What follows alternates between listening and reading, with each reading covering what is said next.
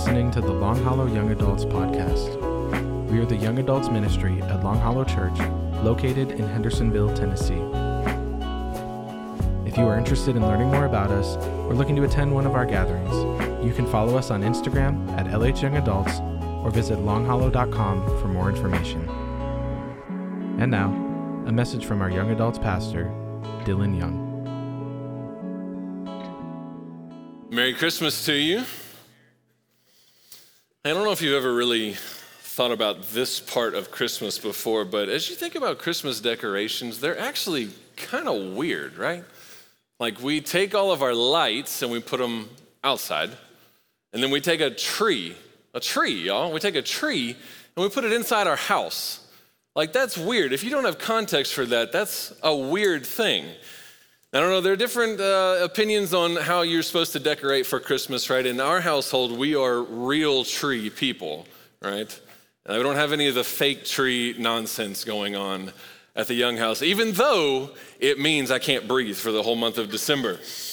And there's another thing you probably have a strong opinion on, and y'all asked about this on Instagram yesterday, and I'm not gonna lie, I was seriously disappointed in how that poll went. Who in here would say you were all about the multicolored lights? Like that, oh, oh man. I mean, we're, we're vocal, but there's like eight of us.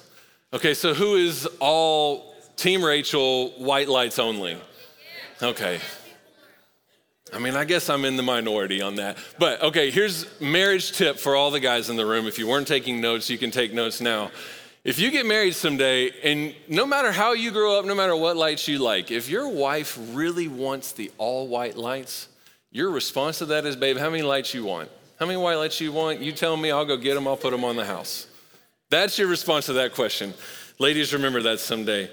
You can say you're going to come back to this podcast later just for that line right there. But um, hey, whether you like all the colors or whether you like just white lights, you know that light itself is a prominent thing here at Christmas time. You're, you're aware of all that's happening and how everything is lit up. And what I want to show you tonight is that light itself is actually a really prominent theme throughout Jesus' life. And it's something that we can focus and meditate on as we think about Jesus this Christmas. And we have constant reminders all around us that Jesus is the light that came into the world and overcame all darkness.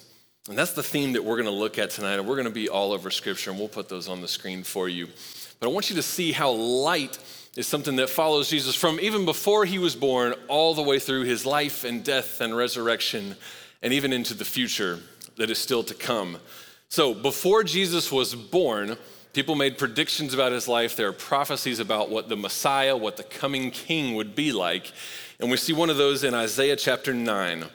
Isaiah 9, verse, chapter 9, verse 2 says this The people walking in darkness have seen a great light.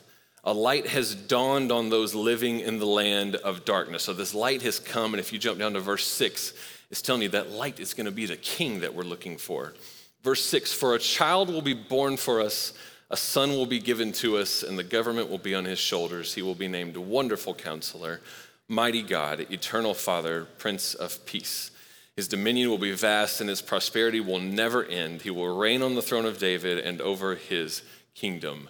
This light that's coming into the world is the king. He's the savior that the people are waiting for. Again, if we jump to the New Testament, still before Jesus is born, John the Baptist's father is speaking over John what his life would be like.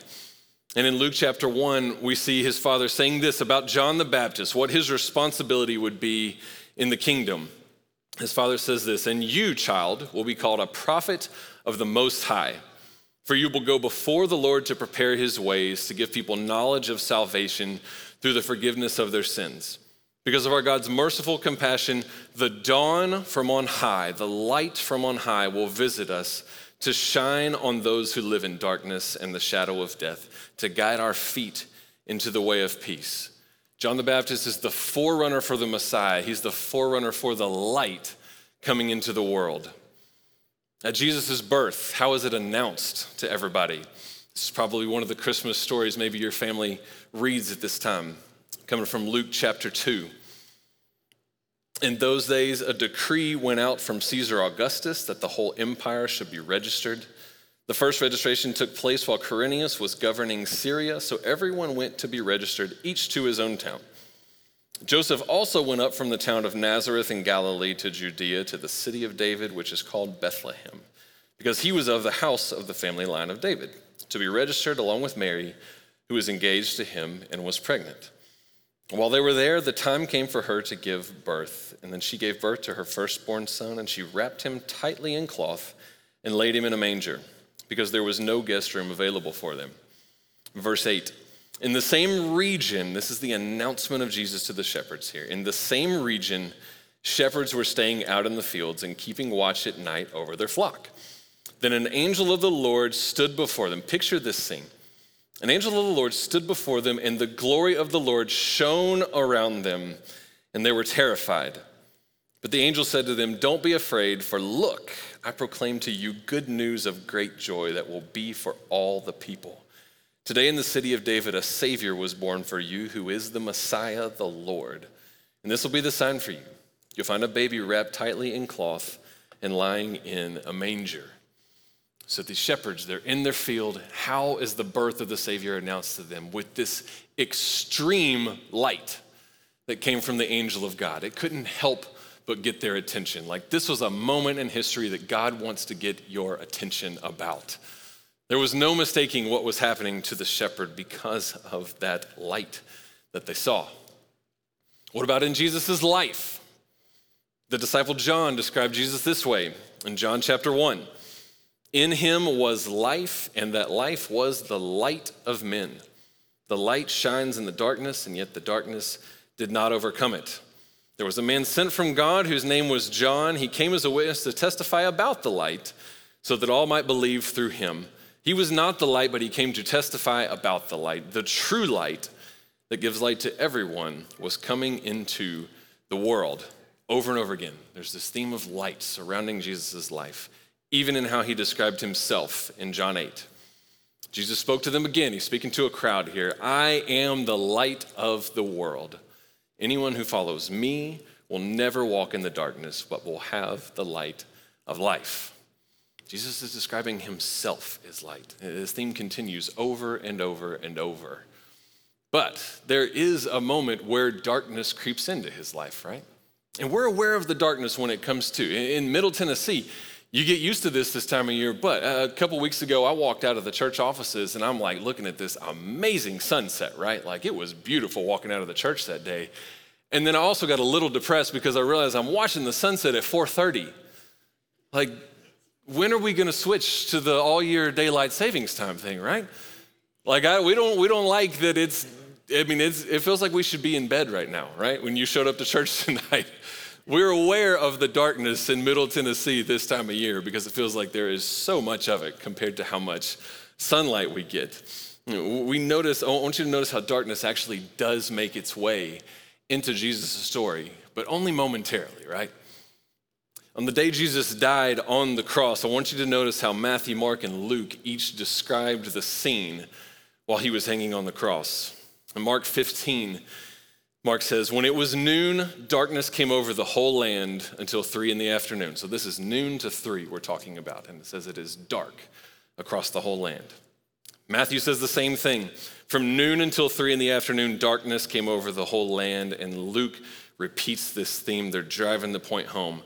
It was now about noon, and darkness came over the whole land until three because the sun's light failed. And in that moment, God gave us a glimpse of what the world looks like without Jesus.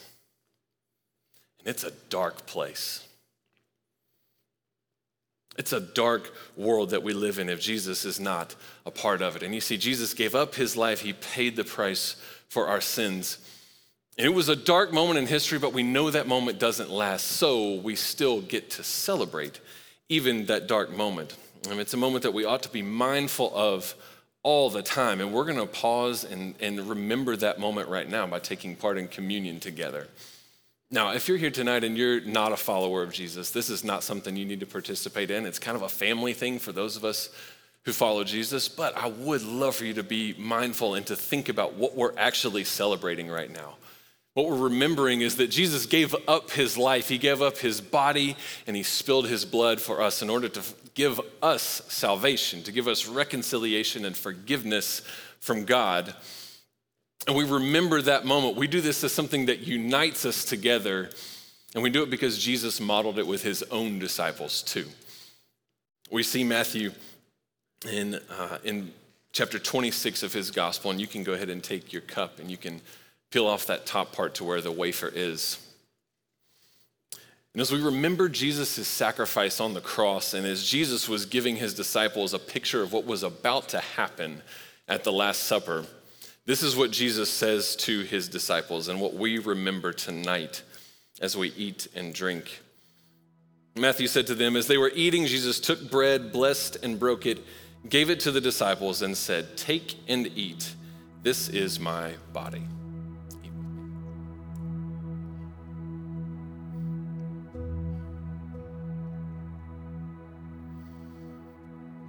At the next part of the meal, it says, Then Jesus took a cup, and after giving thanks, he gave it to them and said, Drink from it, all of you. For this is my blood of the covenant, which is poured out for many for the forgiveness of sins.